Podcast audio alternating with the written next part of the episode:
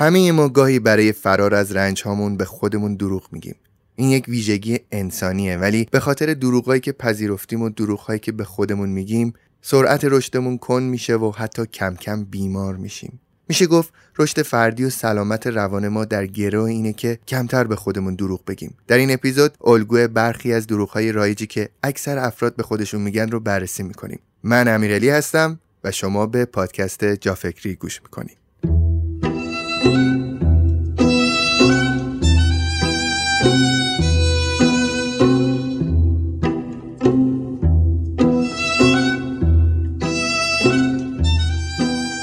پارتیشن های شیشه ای به ما این امکان رو میدن که همزمان که فضا رو جدا می کنیم دیده به فضا و نور طبیعی رو حفظ کنیم. و همزمان که فضای کار گروهی داریم می‌تونیم یه فضای اختصاصی هم برای انجام کارهایی که به تمرکز بیشتری نیاز دارند داشته باشیم. اگه برای طراحی و خوش سحال شدن بیشتر فضاتون به مشاوره، طراحی و یا اجرا نیاز داشتید دیکاسیا می‌تونه در تمام مراحل در کنارتون باشه.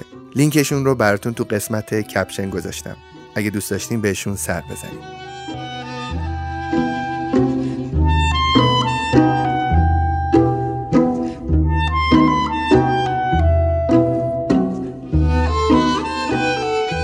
سلام به بچه های عزیز جافکری. سلام امیرعلی چطوری؟ سلام چطوری مرسا؟ خوبی؟ من خیلی خوبم. تو حالت خوبه؟ منم عالیم و از feedback های اپیزود سری قبل کلی انرژی گرفتم. با انرژی بیشتر اومدم که این اپیزودم بترکونیم. همون. می‌خواستم بهت بگم که تو تو اپیزود قبلی همونطور که پیش بینی می‌کردم ترکوندی یعنی انقدر feedback های خوب من گرفتم تو صفحه جافکری. تو صفحه خودم آدما به من می‌گفتن که چقدر این اپیزود آخر اپیزود درخشانی بود و چقدر نکاتی که بهش اشاره شد به من کمک کرد. امروز قراره با هم راجع به چی صحبت بکنیم مرسا؟ امروز قراره درباره دروغایی که به خودمون میگیم صحبت کنیم. عنوان این اپیزودو من از کتاب دروغهایی که به خود می‌گوییم گرفتم. اما محتوا به جز یه جمله که الان نقلش می‌کنم ارتباطی به اون کتاب نداره. هرچند کتاب بسیار جالب و روانکاوانه و خوندنش رو پیشنهاد می‌کنم. اون جمله که خیلی منو تو این کتاب تحت تاثیر قرار داد اینه. میزان فاصله ما از واقعیت متناسب با میزان رنجی که داریم توی زندگیمون می‌کشیم. جمله عجیبی بود. یعنی وقتی که ما به خودمون دروغ میگیم وقتی که انکار می‌کنیم حقیقت ها و حالا اون اتفاقاتی که در واقع باهاش داریم مواجه میشیم رو داریم بیشتر رنج می‌کشیم. یعنی در ظاهر شاید یه مسکن کوتاهی رو داریم به روانمون تزریق می‌کنیم ولی در بلند مدت رنجمون رو داریم زیاد می‌کنیم. و وقتی بیشتر اومدم بررسی کردم کتاب خوندم از آدمای موفق و آدمای تاثیرگذار شنیدم متوجه شدم که هرچی آدما تحلیل دقیقتر و واقع بینانه تر و نزدیک به واقعیتی رو از اتفاقاتی که داره براشون میفته داشته باشن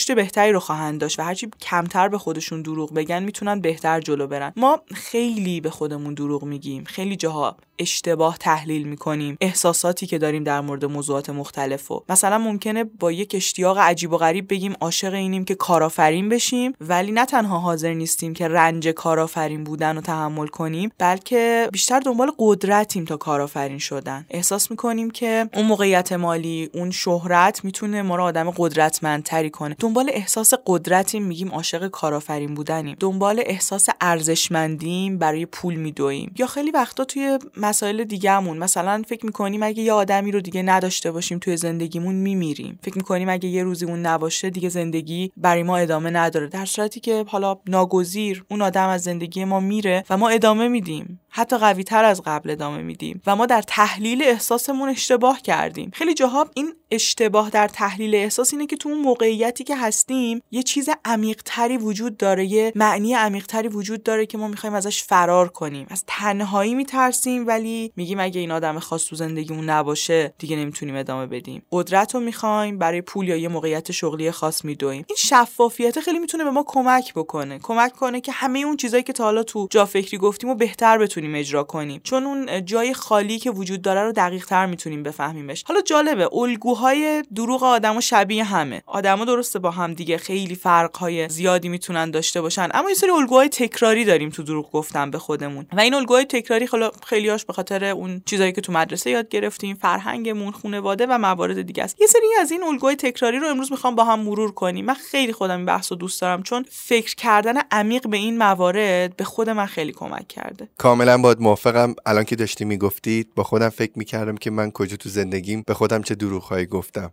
خیلی زیاده مرسا. بهم بگو که ما مثل اپیزودهای قبلی احتمالا دوباره یه سری موارد رو قرار با هم بررسی کنیم درسته؟ دقیقا امیرعلی. یه سری مواردی رو باید بررسی کنیم امروز که احتمالا الگوهای تکراری دروغای خیلیامونه البته ما ممکنه یه سری دروغای منحصر به فردی هم داشته باشیم. یه جاهایی ممکنه به سبک خودمون داریم به خودمون دروغ میگیم یه موقعیتی رو اشتباه تحلیل می‌کنیم. من موردهای کلی رو میگم. من می‌دونم انقدر شنوندهای جا فکری باهوشن که ایده اصلی رو می‌گیرن و میرن اون بخشایی که خیلی منحصر به و شخصی هست تو زندگی خودشون رو هم پیدا می‌کنن خیلی هم عالی. مشتاقم که بریم سراغ مورد اول. یکی از دروغای خیلی رایجی که به خودمون همیشه میگیم اینه که من اگه مثلا به یه چیز خاص مثل یه پول خیلی زیاد خرید یه کالای خاص مهاجرت یا ازدواج با یه شخص خاص یا یه بخشی از زندگی که الان نداریمش. اگه بهش برسم دیگه خوشبختم دیگه حالم خوبه. این یکی از دروغاییه که هممون داریم. یعنی گاهی وقتا پای حرفای آدمو که میشینی میگه می‌دونی مشکل من چیه. من اگه الان مهاجرت کنم دیگه همه مشکلاتم حل شده. من اگه الان ازدواج کنم همه چی عالی میشه. یا اگه درآمدم انقدر بود دیگه مسئله وجود نداشت. خب من می‌دونم انقدر کسایی که جا فکر رو گوش میدن و کسایی که حالا اهل یادگیرن انقدر باهوشن که می‌دونن این موضوع رو. که واقعا رسیدن به یه هدف خاص. حالا مشابه هاشو من مثال زدم. نمی‌تونه ما رو خوشبخت کنه. مسئله ما حل نمیشه با رسیدن به حالا پول خیلی زیادی مهاجرت ازدواج یه مدرک خاصی رو گرفتن. و این به تعویق انداختن زندگی به شدت غلطه. یعنی اینکه من فکر می‌کنم من خوشبختی رو وقتی خواهم داشت که به این نقطه برسم و الان خوشبخت نیستم چون اونو ندارم وقتی به اونم برسم خوشبخت نیستم. نه به خاطر اینکه من طرز فکر غلطی دارم به خاطر اینکه ما اینطوری تکامل یافتیم که همیشه تا یه حدی از نارضایتی رو داشته باشیم. اگه ما رضایت کامل رو تجربه کنیم در لحظه خب دیگه تلاشی انجام نمیدیم. ما همیشه باید یه ذره ناراضی باشیم. این اون چیزیه که ما از نظر زیست شناختی مغزمون براش تکامل یافته. و خیلی به نظر من قشنگه. من از وقتی اینو این فکت رو فهمیدم دیگه خیلی منتظر رضایت 100 درصد نیستم. و احساس می‌کنم مثلا قشنگی زندگی همینه که تو دوست داری یکم بیشتر همیشه داشته باشی. ولی بعد مدیریتش کنی چون تو دنیایی که همیشه بی نهایت اتفاق تازه جلوی روته ممکنه درگیر زیاده خواهی افراطی بشی و حال خودتو بد کنی. اما این نکته خیلی قشنگی اینجا وجود داره اونم اینه که به جای اینکه عاشق هدف بشی عاشق مسیر شو. عاشق مسیر شدن یعنی چی؟ یعنی من سعی می‌کنم عاشق اون فرایندی بشم که دارم واسه تغییر کردن خودم طی می‌کنم. عاشق اون باشگاه رفتنه عاشق اون دوستایی که توی اکیپ ورزشیمون داریم پیدا می‌کنیم. نه عاشق اون تناسب اندامه. این فراینده است که داره منو میکشونه. این داره به من انگیزه میده. عاشق مهاجرت شدن نه. عاشق اینکه من به واسطه اینکه می‌خوام مهاجرت کنم دارم چه مهارتهایی رو در خودم ارتقا میدم چه جاهایی دارم وابستگی های خودم رو کنار می‌ذارم و به خودم این فرصت رو میدم که تنهایی از پس یه چیزایی بر بیام. این فراینده خیلی می‌تونه جذاب باشه و شاید کتابای توسعه فردی یه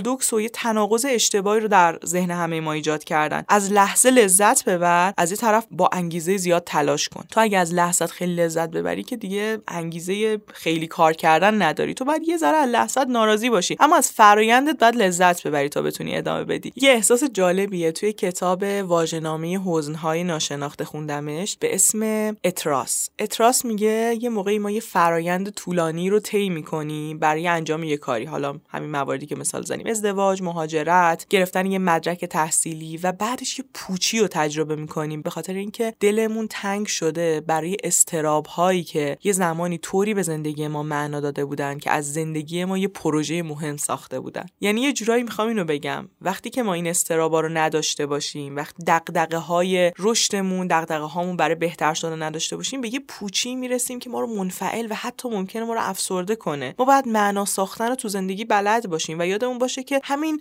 چالش ها همین که همیشه تو دوست داری که یه قدم برای بهتر شدن تلاش کنی همین داره به زندگیت معنا میده. نباید در واقع یه رضایت صد درصدی رو بخوای که ممکنه حتی زندگی تو رو درگیر یه حس پوچی کنه. و یه جورایی شاید قصه اینه. هدف این نیست که ما به یه چیز خاصی برسیم. هدف اینه که یه راهی رو پیدا کنیم که بتونیم از فرایندا لذت ببریم. شاید هدف این باشه. لذت بردن از فرایندا برای من این خیلی قشنگه و کار می‌کنه. امیرعلی نظر تو در موردش چیه؟ ببین من چند وقت پیش یه مقاله خوندم در مورد وضعیت حال فعلی خودمون که خیلی از ما جوونا درگیر مهاجرت شدیم. برای من خیلی عجیبه که قبلا وقتی بچه بودم آدم موفق کسی بودش که لیسانسشو گرفته بود فوق لیسانسشو گرفته بود دکتراشو گرفته بود درس خونده بود برگشته بود سر خونه زندگیش از سربازی ازدواج کرده بود و این داستانا. الان خیلی فرق کرده همه چی. انگار آدم موفقه اونیه که می‌تونه اپلای کنه می‌تونه مهاجرت بکنه می‌تونه بره کشور دیگه زندگی کنه. حتی به زبون ما صحبت نکنه. انگار انقدر مشکلاتمون زیاد شده که اگر کسی بتونه مهاجرت کنه و هویت خودش در کشور دیگه پیدا بکنه از نظر ما موفق ترین آدمه. حتی از اون آدمی که لیسانس گرفته فوق لیسانس گرفته دکترا گرفته که به مردم خودش خدمت بکنه. یه چیزی میخوندم یه مقاله میخوندم خیلی جالب بود. نوشته بود که خیلی از ماها به خاطر اینکه این روزها به خاطر مشکلات معیشتی و هزار اتفاق دیگه. فکر مهاجرت هستیم درگیر یک زندگی موقتی میشیم.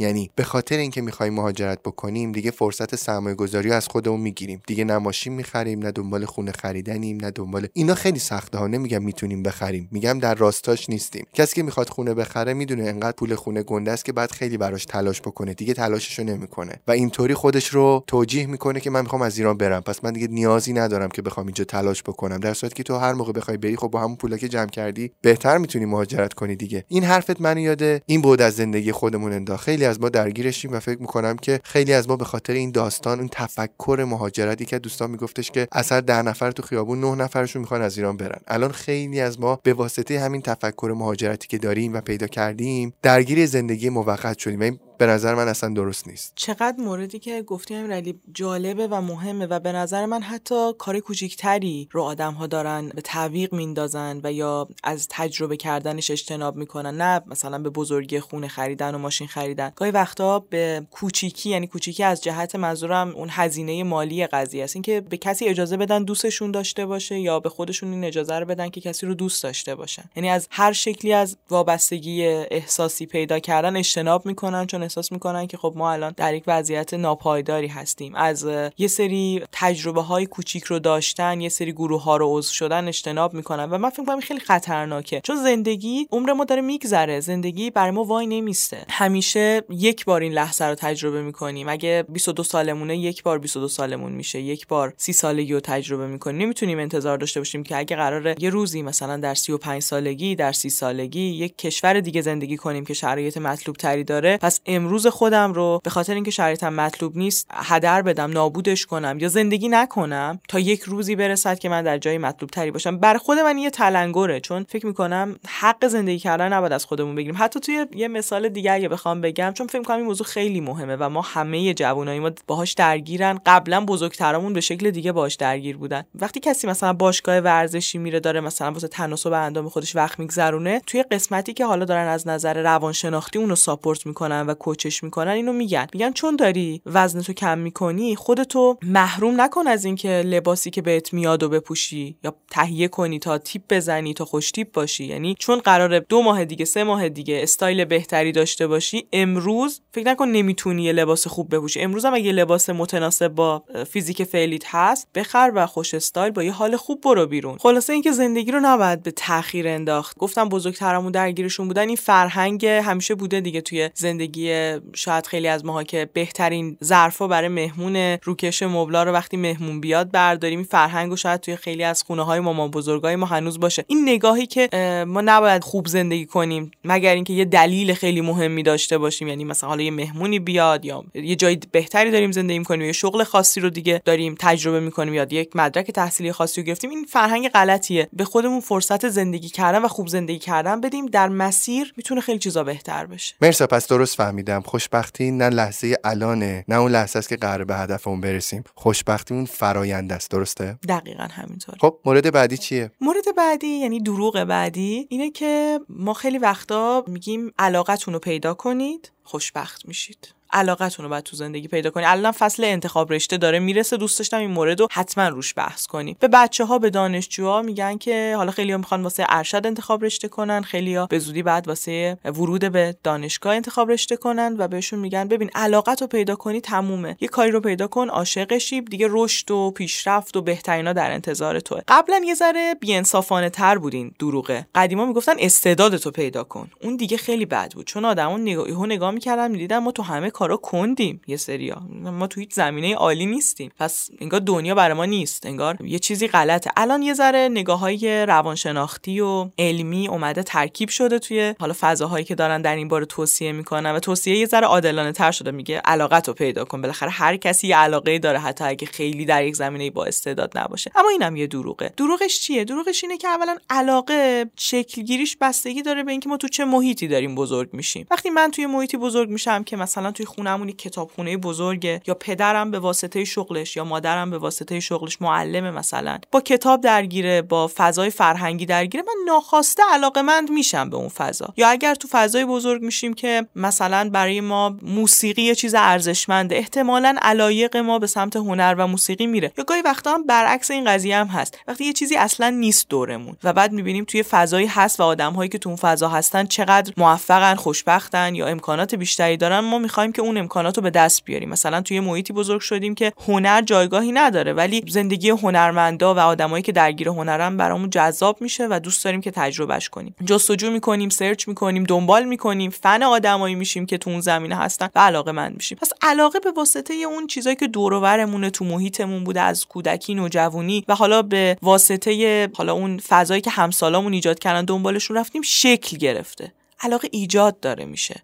علاقه چیزی نیست که بای دیفالت روی سیستم ما باشه. یعنی ما از بچگی که به دنیا میایم به یه سری چیزای علاقه داریم. نه علاقه ایجاد میشه. و روانشناسای کودک دارن روی این موضوع صحبت می‌کنن و ایده های بسیار جالبی رو میدن که ما چطوری می‌تونیم آدما رو به هر چیزی علاقه مند کنیم. این تئوری کاملا جدیه. یعنی ما می‌تونیم با طراحی اتاق یه بچه اونو ریاضی علاقه مند کنیم. با شکل خاصی از طراحی می‌تونیم اونو به یک رشته ورزشی علاقه مند کنیم. این چیز علمیه. و ما وقتی میایم به بچه های نوجوان یا حتی خودمون تو بزرگسالیمون این جستجوی علاقه رو مطرح می‌کنیم داریم یه مسیر اشتباه رو برای خودمون ایجاد می‌کنیم. چون علاقه ایجاد شدنیه نه پیدا کردنی. تو در حال حاضر می‌تونی حس کنی که یه چیزایی برات جالبه ولی بعد ممکنه بری تو دل کار و بعد ببینی که نه اصلا اونقدر برات جالب نبوده. و مشکلی که این قضیه داره اینه که دو تا چیز رو نادیده می‌گیره. این دروغه دو تا چیز مهم و نادیده می‌گیره. یکی اینکه اگه علاقه کشف کردنیه پس من وقتی علاقم رو پیدا کردم و با یه چیزی حالم خوبه و دارم ادامه میدم و میرم جلو دیگه نباید تغییر کنه علاقم. اگه علاقه تغییر کنه پس من کلا اشتباه پیدا کرده بودمش دیگه وقتمو تلف کرده بودم. این جای تغییر رو داره میبنده. جای دیدن فرصت های تازه و کنجکاوی های بیشتر رو داره میبنده و این خیلی بده. این خیلی اشتباهه. آدما می‌تونن در طول مسیرشون کنجکاوی های تازه رو تجربه کنن به خودشون فرصت های تازه بدن. تو اپیزود موفقیت چند پتانسیلیا توضیح دادم. خیلی از درخشان ترین آدم های دنیای امروز ما چند پتانسیلی ان کنجکاوی های زیادی داشتن و تجربه های متنوعی داشتن. وقتی به یکی میگی علاقه تو باید یه چیز باشه یا باید امیرعلی تو عکاسی دوست داشته باشی یا پادکست درست کنی؟ خب موقع تو اگه بخوای یه کار جدید تجربه کنی دیگه به خودت این اجازه رو نمیدی. تو الان یه اشتیاق تازه داری داری خلبانی هم تجربه می‌کنی. و ما باید این اجازه رو به خودمون بدیم که علایق خودمون رو ایجاد کنیم و تغییرشون بدیم و به روز رسانیشون کنیم و یه جاهایی اصلا یه چیزی که زمانی علاقه داشتی کم کم معنای خودش رو از دست بده. دومین باگی که این علاقه پیدا کردن داره و آدم ها رو اذیت می‌کنه اینه که وقتی من قرار علاقمو پیدا کنم و طبق اون جمله معروف میگه چیزی که علاقه داری رو پیدا کن بذار تو رو بکشه. یعنی دیگه جون تو واسش بره تا بدرخشی. وقتی یه ذره سخت میشه ناامید میشیم. اگه من قرار بوده خودم واسه این قضیه بکشم و این علاقم بوده چرا انقدر یهو سخت شد؟ چرا جذابیتش بر من رفت؟ ما قرار بود مثلا بیایم تو موسیقی حال کنیم. چرا سخت داره میشه یه دونه مثلا ضبط کردن؟ ما قرار بود کارآفرینی برامون یه کار جذاب باشه خیلی کار لوکسی باشه. چرا انقدر پر استرسه؟ چرا ما یه تعطیلی نداریم؟ و ماجرا اینه که علاقه صرفا یه انرژی اولیه‌ست انرژی فعالسازیه در مسیر باید تغییر کنه و پرداخته بشه. علاقه چیزی نیست که کشف میشه. علاقه رو میسازیش ایجادش می‌کنی و ساخت علاقه خودش یه پروسه‌ست که باید طی بشه. و من فکر می‌کنم مرسا خیلی وقتا این علاقه که ما پیدا می‌کنیم به خاطر نیستش که خودمون می‌خواستیم به خاطر اینکه دیگران خیلی تشویقمون کردن. یعنی مثلا اومدن گفتن تو چقدر صدات خوبه. برو چه می‌دونم دوبلور شو. یکی میگه آی تو چقدر مثلا قشنگ می‌خونی. برو خواننده شو صدات قشنگه. حتما برو خواننده شو یکی تا برامون یه وعده غذا درست می‌کنه سریع همه بهش میگن برو آشپز شو. می‌دونی؟ و ما انقدر از این feedback های دیگران تاثیر پذیریم که یهو ممکنه راه کلیمون رو یه وقتایی برای feedback هایی که از دیگران می‌گیریم عوض بکنیم. بگیم حتما تو این خوبیم. من میگم آدم باید به این vibe ا توجه بکنه ولی در اصل ممکنه وقتایی راه اصلی آدمی چیزی باشه که حتی آدم هیچ وقت امتحانش هم نکرده باشه. موافقی؟ به شدت موافقم و گاهی وقتا ما اون جایی که می‌تونیم بهترین عملکرد رو داشته باشیم جایی که نه خودمون فکر می‌کردیم نه دیگران فکرشو می‌کردن. و این قدرت کنجکاویه. من چندین بار تو اپیزود از کنجکاوی گفتم. یه جایی گفته بودم بعضی بحثا تاکید میشه به خاطر اینکه نیاز به تاکید داره. ما اینقدر که مثلا از اعتماد به نفس میشنویم تو فضای media از کنجکاوی نمیشنویم از تواضع نمیشنویم. برای همین اینا جای تاکید دارن. ما باید به جای اینکه به بچه‌هامون بگیم برو علاقت رو پیدا کن دیگه موفق شدی بهش بگیم کنجکاو باش برای اینکه فرصت های یادگیری رو پیدا کنی فرصت های تجربه کردن رو پیدا کنی. و کسی که با این مایندست با این طرز فکر وارد دانشگاه میشه اتفاقای فوق العاده ای براش میفته چون از هر فرصتی برای یادگیری برای تجربه کردن برای بهتر کردن مهارت های خودش استفاده می‌کنه و این فوق العاده است. یه جوری گفتیم ما به بچه‌هامون میگیم لحظه فکر کردم مثلا تو برنامه به خانه برمیگردیم نشستیم. بعد تو مثلا 40 50 سالته دو تا بچه داری مثلا منم الان 50 60 بله. سالمه 90 نه با مورد بعدی بیا بررسی کنیم. تا الان خیلی خوب بوده مرسا. مورد بعدی یعنی دروغ بعدی خیلی مرتبطه به همین بحث علاقه. وقتی پای حرفای آدمایی میشینیم که حالا چند سالم از تجربیاتشون گذشته یه ذره سرد و گرم روزگار رو چشیدن خیلی با این جمله ها مواجه میشیم. می‌دونی من عاشق اینم که موسیقی رو شروع کنم یه ساز یاد بگیرم. عاشق اینم یه ذره با نقاشی درگیر بشم یه کار هنری انجام بدم یا می‌خوام پادکستم رو شروع کنم کتابم رو چاپ کنم. کارهای مختلفی می‌خوام توی اینستاگرام فعالیتمو شروع کنم. بعد با یه حسرتی میگن که ولی می‌دونی وقتشو ندارم. حیف. فرصتشو نداریم. ولی واقعا نمی‌دونی من چقدر عاشق این کارم. چقدر بهش فکر می‌کنم. خب این یه دروغه که داریم به خودمون میگیم. قضیه وقت نداشتن نیست. قضیه اینه که ما فکر کردن به رویاهامون رو بیشتر از انجام دادنشون دوست داریم. قضیه اینه که فکر کردن به فعالیت حالا تو زمینه موسیقی هنر پادکست یا یه فعالیت اقتصادی کردن فکر کردنش راحت تر از انجام دادنشه. ما دوست داریم فکر کنیم رویا پردازی کنیم اما دوست نداریم رنجی که اون فرایند ممکنه به زندگی ما وارد کنه رو تحمل بکنیم. و برای همین با یه حسرتی میگیم که ما همیشه عاشق این کار بودیم ولی فرصتش رو پیدا نکردیم. خیلی نمی‌خواد با تشدید بگیم عاشق این کار بودیم. بگیم عاشق رویا پردازی بودیم. بگیم عاشق تخیل کردن بودیم. اما تحمل و تاب سختی های اون کار رو نداشتیم. شاید وقتی دارم این جمله ها رو میگم خیلیاتون بگید یه ذره بی‌انصافی داری می‌کنی. ما واقعا موقعیتش رو نداشتیم. ما واقعا وقتش رو نداشتیم. درگیر یه کارهای دیگه مجبور بودیم که باشیم. ولی من می‌خوام بگم ما آدما به طرز شگفت انگیزی واسه چیزی که می‌خوایم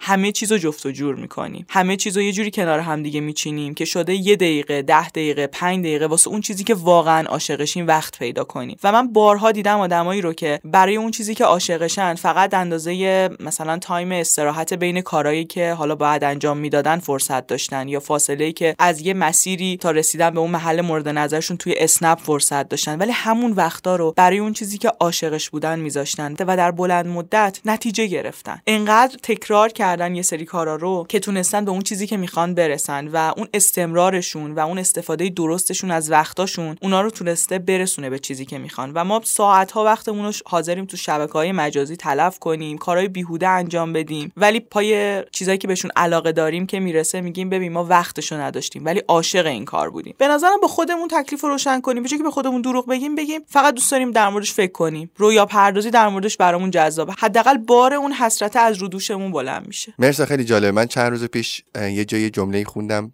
نوشته بود همه آدم ها از وضعیت زندگیشون راضیان اگر کسی ناراضی باشه تغییرش میده. و من دقت کردم دیدم واقعا خودم هم همینطوری هم. خیلی وقتا خیلی چیزهایی که فکر می‌کنم دوست دارم انجامشون بدم درستشون کنم و این داستانا فقط بهشون فکر می‌کنم. فقط رو کاغذم میارم و در موردشون برنامه ریزی دارم. ولی زمانی که می‌خوام انجامشون بدم اونجاست که ثابت می‌کنم واقعا چقدر می‌خوام که اون کار رو انجام بدم چقدر اون کار دوست دارم. ممکنه این نگاه صفر و صدی به این قضیه برای بعضی خیلی قابل درک نباشه. می‌دونم که بعضی از آدم آدما مخالف اینن و شرط خیلی لحاظ می‌کنن. منتها من فهمیدم که تو چی میگی و می‌خوام بهت بگم که من حرفتو قبول دارم. می‌دونی امیرعلی من اون آدمایی هم که این مورد رو قبول ندارن درک می‌کنم. چون اونا احتمالا دیدگاهشون اینه که ما آدما روان پیچیده ای داریم و مقاومت های عجیب و غریبی گاهی وقتا برای انجام دادن کارا داریم. یعنی حتی شرایط هم مطلوب باشه باز یه مقاومت هایی داریم که کاری رو انجام نمیدیم. من اینجا می‌خوام بگم آره درسته. اما اگه تو به خودت به دروغ بگی که من چون وقت ندارم این کار رو انجام ندادم هرگز مقاومت اصلی رو پیدا نمی‌کنی. هرگز دلیل اصلی که نمیری سراغ زبان خوندن رو نمی‌فهمی تا وقتی که به خودت میگی چون وقت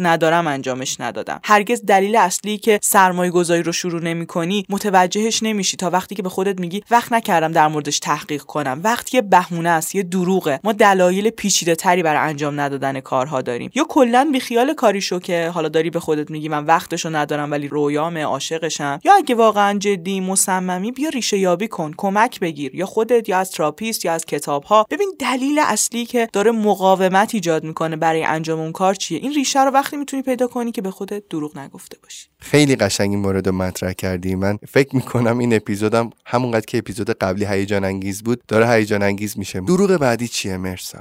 دروغ بعدی در مورد اینه که گاهی وقتا ما با خودمون میگیم من بدون فلان چیز یا فلان شخص نمی‌تونم زندگی کنم. اگه اونو نداشته باشم دیگه زندگی بر من ادامه پیدا نمی‌کنه. و خیلی از ماها این گفتگوی درونی رو داریم با خودمون. خیلی وقتا به شکل یه ترس عجیب و غریب بروز می‌کنه. یعنی مثلا یک اصرار زیاد برای حفظ کردن یه سری از اون چیزایی که داریمشون حالا وسایلمون یا عزیزانمون توی زندگیمون یا ترس از دست دادن وحشتناکی که خیلی وقتا ما رو می‌بره به سمت رفتارهایی که اتفاقا خود اون رفتاره باعث میشه که زودتر عزیزانمون رو از دست بدیم. به شکلهای مختلف با شدتهای مختلف این دروغه در واقع بروز می‌کنه. و ما به شکلهای مختلف داریمش. یعنی شاید یه شکلی از دلتنگی دیگه. یعنی هنوز اونو از دست ندادی ولی انگار دل تنگه که اگه اون نباشه اگه اون مهاجرت کنه بره اگر این وسیله دیگه برای من نباشه اگه اون شخص دیگه تو زندگی من نباشه دیگه زندگی معنی نداره و نمی‌تونم زندگیمو ادامه بدم. خب این یه دروغه.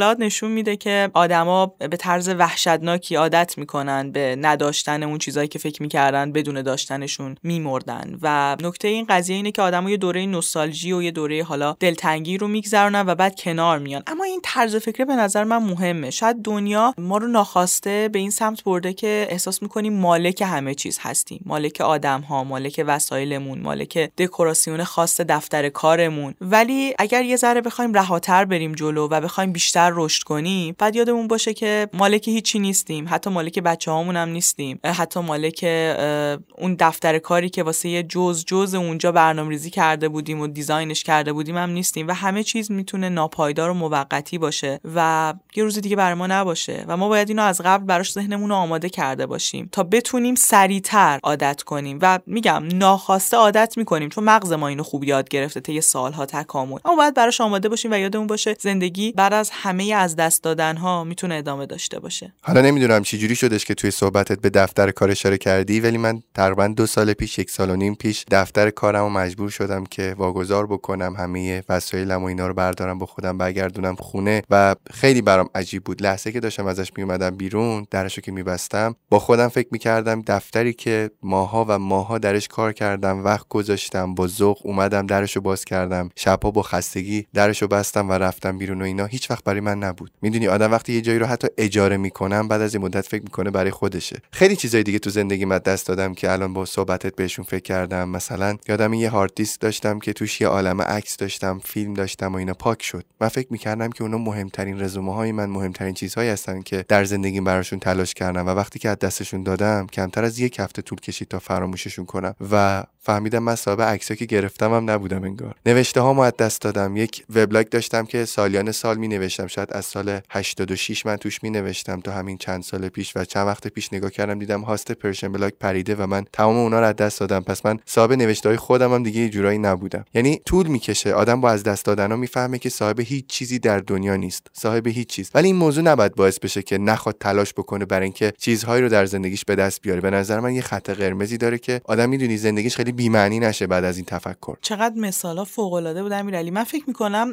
همین عکس ها دفتر کار آدمایی که میان توی زندگیمون شغلی که یه مدتی مشغولش میشیم و به حال احساس مالکیت داریم نسبت بهش همینا میان که به زندگی ما معنا بدن و قشنگی زندگی همینه دیگه. ما با فعالیت های مختلف با فضاهای مختلفی که خودمون رو درگیرشون می‌کنیم با آدمای مختلف داریم معنا می‌سازیم. اما باید یادمون باشه که معناها قابل در واقع ساختن مجدد هستن. یعنی یه معنایی کمرنگ میشه یا از دست میره و ما دوباره به خودمون این فرصت رو میدیم که یک معنای تازه پیدا کنیم و بسازیم. دقیقا درست میگی. ولی مرسا قبول داری که هر آدمی که از زندگی ما میره واقعا یه تیکه از وجود ما رو به خودش می‌بره؟ انگار که ما صاحبش نبودیم. هیچ وقت نیستیم. ما مالک آدم ها نیستیم. ولی اون انگار مالک قسمتی از روح ماست. انگار مالک قسمتی از انگیزه های ماست. واسه شروع کردن دوباره شاید با یه آدم دیگه. من چه آدم هایی که تو زندگیم بودن از زندگیم رفتن. چه مثلا دوستان خودم که رسوندمشون یه روزی فرودگاه امام و شب تا صبحش گریه کردم که چطور دیگه نمی‌تونم این آدمو برای رفاقت از نزدیک داشته باشم. احساس می‌کنم همه اینا با خودشون یه تیکه از وجود منو بردن که دیگه نمی‌تونم اون تیکه رو دوباره با کسی دیگه ای با آدمای دیگه ای احیاشون کنم. تو حساب بکن مثلا من در این چند سال حداقل 6 7 نفر دوستای نزدیک خودم رو رسوندم فرودگاه امام. حالا بیا با خودت بررسی بکن بیام با خودم بررسی بکنم. مگه من چند بار می‌تونم عمر بکنم که دوباره همین رفاقت ها رو برای خودم بسازم؟ یعنی دیگه نباید رو رفاقت ها حساب بکنم؟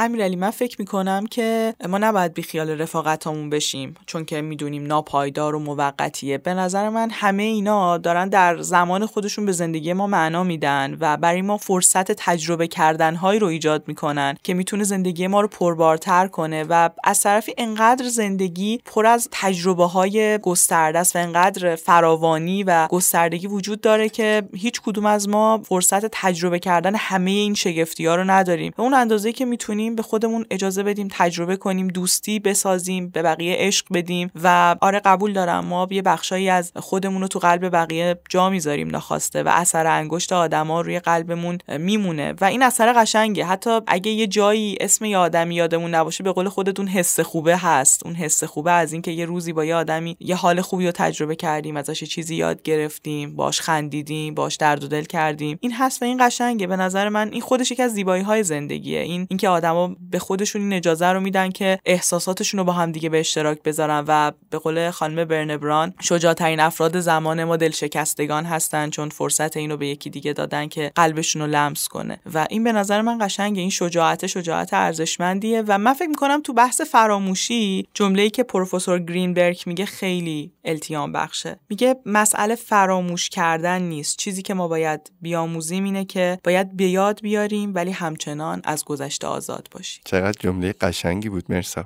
نمی‌دونم شاید از اون همه خنده از اون همه سفر از اون همه خوش گذشتن از اون همه صحبت کردن درد دل کردن اگه که یک آدمی از اون شکل آدم بودنش بخواد به یک تجربه تبدیل بشه. اگه بخوایم اسم بعضی از آدم ها رو توی دل و قلبمون تجربه بذاریم نمی‌دونم چرا ولی دوست دارم بگم بعضی از تجربه ها به تجربه کردنشون نمیارزیدم مرسا. بیا از این مورد بگذریم. موافقی؟ بگذاریم موافقی که بریم سراغ مورد بعدی یا دروغ بعدی؟ دروغ بعدی در مورد نامطمئن بودن دنیاست. در مورد شانس و تصادفی که ما معمولا نادیدش می‌گیریم. این مورد خودش می‌تونیم مثلا یه اپیزود باشه. یعنی ما می‌تونیم یه اپیزود در مورد تاثیر شانس توی زندگی صحبت بکنیم و بحث بسیار جالبیه و هر جای ما اینو درکش کنیم عمیقا چندین قدم تو زندگیمون جلو میفتیم اگه بخوام با یه قصه این مثال و این در واقع دروغی که اکثر ما باورش کردیم و توضیح بدم قصه پوژانگیاوه. پوژانگیاو یه فرد بسیار سخت گوشه که از چین راهی دانشگاه کمبریج میشه و بعدا تو دانشگاه استنفورد هم رشته بازرگانی رو می‌خونه و توی یکی از بهترین شرکت های آمریکا کار می‌کنه. خیلی قشنگ قصهش رو تعریف می‌کنه. میگه ما تو فرهنگ چین که حالا فرهنگ شرقی ما هم خیلی در واقع به همین شکل هست اینه که همیشه یاد گرفتیم تلاش ما رو به موفقیت میرسونه. آدمای خوب اتفاقای خوب براشون میفته و آدمای بد سزای کارشون رو پس میدن. زندگی رو خط خطی دیدیم و همیشه خطی دیدن زندگی رو تو فرهنگ شرقی به ما یاد دادن و این اون چیزیه که همیشه تو مغز ما بوده. ولی پوژانگیاو میاد زندگی خودش رو به شکل واقع بینانه تعریف می‌کنه. میگه من توی یه مدرسه یه شهر دور افتاده توی چین از آخر دوم بودم. یکی از بدترین بچه های کلاس بودم. به واسطه تلاش هایی که کردم و یه سری اتفاقایی که بعضیشون یه ذره شانسی بودن من تونستم که به یه مدرسه خیلی خوب برم. اصلا باورم نمی‌شد که چجوری من آخرین امتحان انقدر خوب دادم که دارم یه مدرسه خوب میرم. تو اون مدرسه خیلی شاگرد خوبی نبودم. چون اونجا رقابت زیاد بود. ولی من تو اون فضای رقابتی سنگین مجبور بودم سخت تلاش کنم. سخت تلاش کردم و باز از آخر دوم شدم و نتیجه خاصی نگرفتم. پدر مادرم همه تلاششون رو کردن که منو به انگلیس برسونن. رفتم انگلیس دانشگاه کمبریج. می‌دونستم که درس خوندن تو کمبریجم کار راحتی نیست. ولی به طرز عجیبی چون تعداد تو اون فضا کمتر بود رقابت از اون مدرسه خاصی که من تو چین می‌رفتم ساده تر شده بود. من سخت رو اونجا یاد گرفته بودم و توی کمبریج اول شدم. بهترین شدم. یکی از بهترین دانشجوهای دانشکده اقتصاد شدم و به یکی از بهترین بانک های انگلیس رفتم و اونجا مشغول کار شدم. اونجا مشغول کار بودم که بر اساس الگوریتمای ریاضی یه الگویی رو پیش بینی کردم که ما بر اساس اون الگو اگر که یه عملکرد خاصی داشته باشیم شرکتمون حالا اون بانکی که هستیم می‌تونیم یه سود فوق العاده ای رو امسال تجربه کنیم. میگه من یاد گرفته بودم که زندگی رو مثل ریاضی ببینم. الگوریتمای مختلف رو طراحی می‌کردیم برای اینکه بخوایم به بیشترین نتیجه برسیم و همه چی انگار داریم روی قاعده و فرمول مشخص می‌بینیم. انگار همه چیز قابل پیش بینی و منطقیه. به طرز عجیبی اون چیزی که من پیش بینی کرده بودم اتفاق افتاد و ما شرکتمون یه سود فوق العاده داشت. اما من اشتباه کرده بودم. یعنی چی؟ اشتباه کرده بودم ولی نتیجه عالی بود. من یه پیش بینی کرده بودم که به این دلیل مثلا این تورم زیاد میشه ما اینطوری سود می‌کنیم. دلیلم اشتباه بود. چیزی که من براش الگو رو طراحی کرده بودم هرگز اتفاق نیفتاده بود. به یه دلیل دیگه ما سود کرده بودیم. ولی تو فرمول من نشسته بود. دلیل یه چیز دیگه بود. یعنی اون قاعده ای که من پیدا کردم کار نکرده. به یه دلیل دیگه ما تونستیم اون سود رو داشته باشیم. ولی من ترفی گرفتم و مدیرم به من گفتش که خیلی فوق العاده است کارت عالیه و ما می‌خوایم که تو یه رده بالاتری رو توی سازمان ما شرکت ما داشته باشی. من رفتم گفتم آخه من اشتباه بوده. اصلا فکر کردم می‌خوان دعوام کنن. میگه صدام کردن. فکر کردم مدیرم می‌خواد بگه پیش غلط بوده. اصلا اون چیزی که پیش کردی اتفاق نیفتاده. فقط اون سوده حاصل شده که دلیل سوده هم چیز دیگه ای بوده و مدیرم گفتش که اصلا در مورد اون قضیه هیچی به هیچ کس نگو. نتیجه کار تو عالی بوده و ما به اون سود رسیدیم. خب این شانس بود تصادف بود. یعنی من کاملا شانسی یه تزی داده بودم یه ایده ای داده بودم و به یه دلیل دیگه اون ایده جواب داده بود و حالا ما شرکتمون رو سودو کرده بود. فهمیدم مهارت های لازم برای داشتن یه شغلی که رده بالاتری داره مثل شغلای مدیریتی رو بلد نیستم و از طرف سازمانمون بورسیه شدم رفتم دانشگاه استنفورد رشته بازرگانی رو بخونم. من تو آمریکا بودم توی شرکت های بزرگ کار کردم و می‌خوام مهمترین درسی که از زندگی گرفتم و بهتون بگم از مهمترین درسی که توی کار کردن توی بزرگترین شرکت ها و حرف زدن با بزرگترین سرمایه گذارا یادش گرفتم و اونم اینه که زندگی یه بخشای زیادیش تصادفیه و هیچ الگو الگوریتمی نداره. هیچ شانس قابل پیش بینی نیست یعنی شانس اتفاق میفته تو نمی‌تونی از قبل پیش بینی کنی که ممکنه بابت یه ایده غلط ترفی بگیری. ممکنه تو مسیر ترفیت به دانشگاه استنفورد فرستاده بشی. من به نظرم این قصه یه قصه واقعیه. یعنی قصه موفقیت اگه اینجوری بود چقدر آدم حالشون بهتر می‌شد. اگه آدما می‌گفتن ما فلان آزمون رو قبول شدیم چون مثلا خیلی اتفاقی تلاش هامون اونجا این شکلی دیده شد ولی اون قدم همیشه عالی نبودیم. یه جاهای نفر آخر کلاس بودیم. ما فلانجا ایدمون درست نبود ولی تو اون موقعیت خاص اون ایده جواب داد. من این قصه خانم در واقع پوژانگیاو رو دوست داشتم به خاطر اینکه داره نشون میده زندگی خطی نیست زندگی پر از اتفاقات غیرقابل پیش بینی و پر از شانسای عجیب و غریبه. پوژانگیاو آتئیسته و اسمش رو شانس گذاشته. آدما می‌تونن اسمای چیزای دیگه روش بذارن بر اساس عقاید و اعتقاداتی که دارن. من فکر می‌کنم شانس رو اگه تو زندگی جدی بگیریم حالمون بهتره و کمتر به خودمون دروغ میگیم. هم از موفقیت هامون زیادی خوشحال نمیشیم هم از جاهایی که نرسیدیم و نشده خیلی غمگین و ناراحت نمیشیم و راحت تر می‌تونیم با چیزایی که به دستشون نیوردیم کنار بیایم. و از طرفی به شدت اعتقاد دارم که آدمها هرچی بیشتر تلاش کنن خوششانستر میشن چون فرصت های بیشتری توی مسیرشون قرار می‌گیره. مرسی. این صحبت آخر در مورد شانس. منو یاد یکی از اعضای گروه چهارتار انداختش که ما با هم توی یک سفر خارجی بودیم ازش پرسیدم گفتم این موزیک باران توی رو چجوری ساختی؟ چون خیلی موزیک قشنگیه هممون شنیدیم. گفت امیرعلی کاملا شانسی بود. یعنی نمی‌دونم چی شد یهو اومد تو ذهنم. شاید تو نیم ساعت 40 دقیقه ساختمش. بهش گفتم مثلا با گروه چهارتار شما چجوری جوین شدیم به هم دیگه تو اون بره خیلی ترکوندین گفت باور کن اونم شانسی بود. یعنی اصلا هیچ برنامه‌ریزی نداشتیم. یعنی یهویی هممون به پستم خوردیم و شروع کردیم با هم کار کردن. من خودم هم بخوام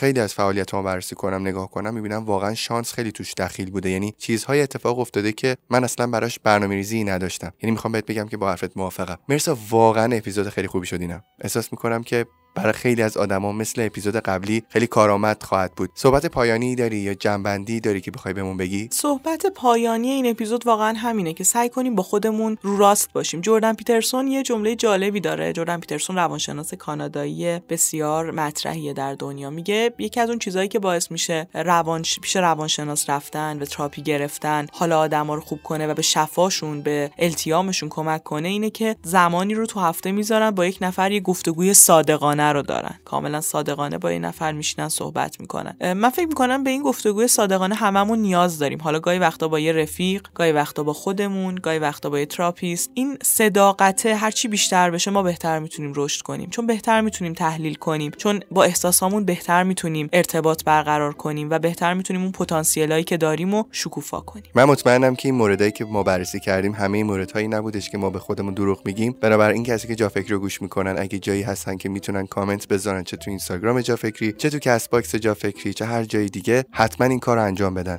حتما برای ما موردهایی که خودتون فکر می‌کنین جز دروغهایی هستش که به خودمون میگیم و مطرح کنیم ما هم کیف کنیم ما هم استفاده بکنیم از صحبت ها و تجربیات شما. مرسا خیلی ممنونم ازت. یک بار دیگه برای حضور تو جا فکری.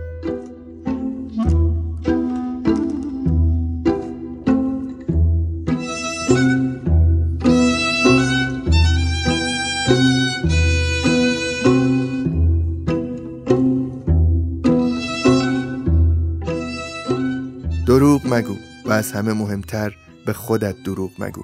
کسی که به خودش دروغ می‌گوید و به دروغ خیش گوش می‌دهد به چنان بنبستی می‌رسد که حقیقت درون یا پیرامونش را تمیز نمی‌دهد و این است که احترام به خود و دیگران را از دست می دهد و با نداشتن احترام دست از محبت می کشد و برای مشغول کردن و پرد کردن حواسش از بیمحبتی به شهوات و لذات خشن راه می دهد و در رزالت های خیش فرو می رود و همش هم از دروغزنی مداوم به دیگران و به خیشتن. آدمی که به خود دروغ می‌گوید بسیار آسانتر از دیگران مورد اهانت قرار می‌گیرد.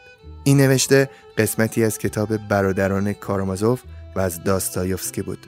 تا اپیزود بعدی مواظب خودتون و فکراتون باشین. خداحافظ.